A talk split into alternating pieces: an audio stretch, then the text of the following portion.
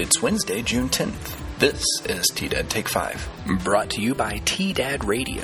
TDadRadio.com. Additional support for today's podcast comes from Rocky Mountain Eye Center in Trinidad. Today, county clerks begin mailing out primary ballots, and pet and livestock owners are cautioned about rabies activity as the state officials continue to monitor numerous coal mining fires throughout Colorado. And as people resume work, several jobs are making a big comeback. But first, here's the weather. Here's your TDAD weather report.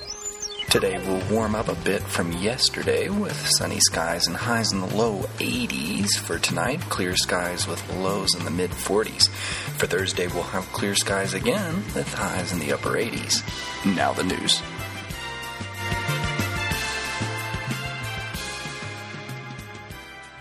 Monday, June 8th, county clerks began mailing out ballots in Colorado for the primary election on Tuesday, June 30th. Early voting is already available for eligible military and overseas voters.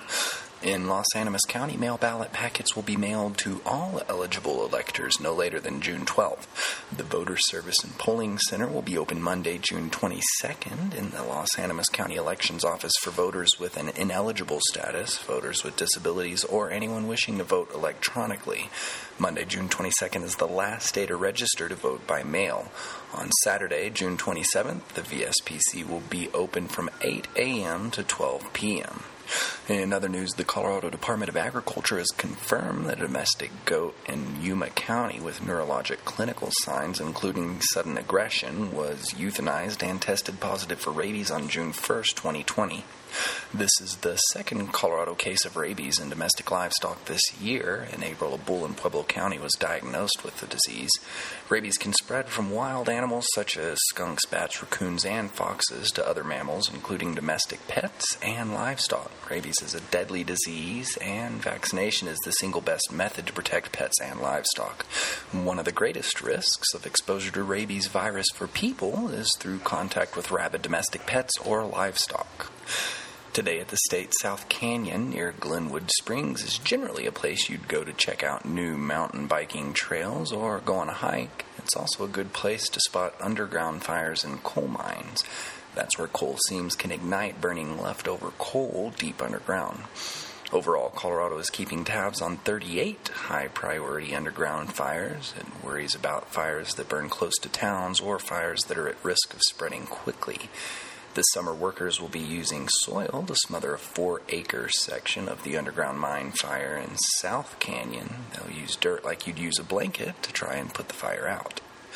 As the U.S. reopens in phases, more and more jobs are being added back to the economy. Unemployment officially fell to 13.3% in May as employers added 2.5 million jobs, the best month for job growth since the Bureau of Labor Statistics started tracking the data back in 1939. From retail to restaurants across America, people are returning to their old jobs or finding new ones. Occupations that are reporting the most gains include restaurant and bar workers, construction workers, retail workers, factory workers, dentists, delivery and laundry workers, and janitors. The Labor Department noted that during the pandemic, millions of workers were misclassified as employed but not at work when they should have been counted as unemployed on temporary layoff. If it weren't for those misclassifications, the unemployment rate would have been higher, around 19.2% in April and 16.1% in May, not including seasonal adjustments. Happening today, Mount Carmel will present their Mindful Morning class at 8 a.m. and a kids karate class at 1 p.m. To register for those classes, visit their website at mountcarmelcenter.org. If you like today's broadcast and want more of that beautiful news footage, pick up a copy of today's Chronicle News, or better yet, help support local journalism with a subscription on our website, thechronicle-news.com. As always, today's episode is brought to you by T-Dad Radio. Tune in at tdadradio.com. Additional support for today's episode comes from Rocky Mountain Eye Center, presenting their virtual ribbon cutting on their Facebook page on June 15th at 3.30 p.m.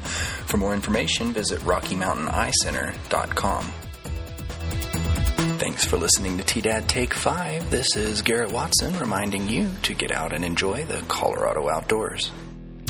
Chronicle News Media.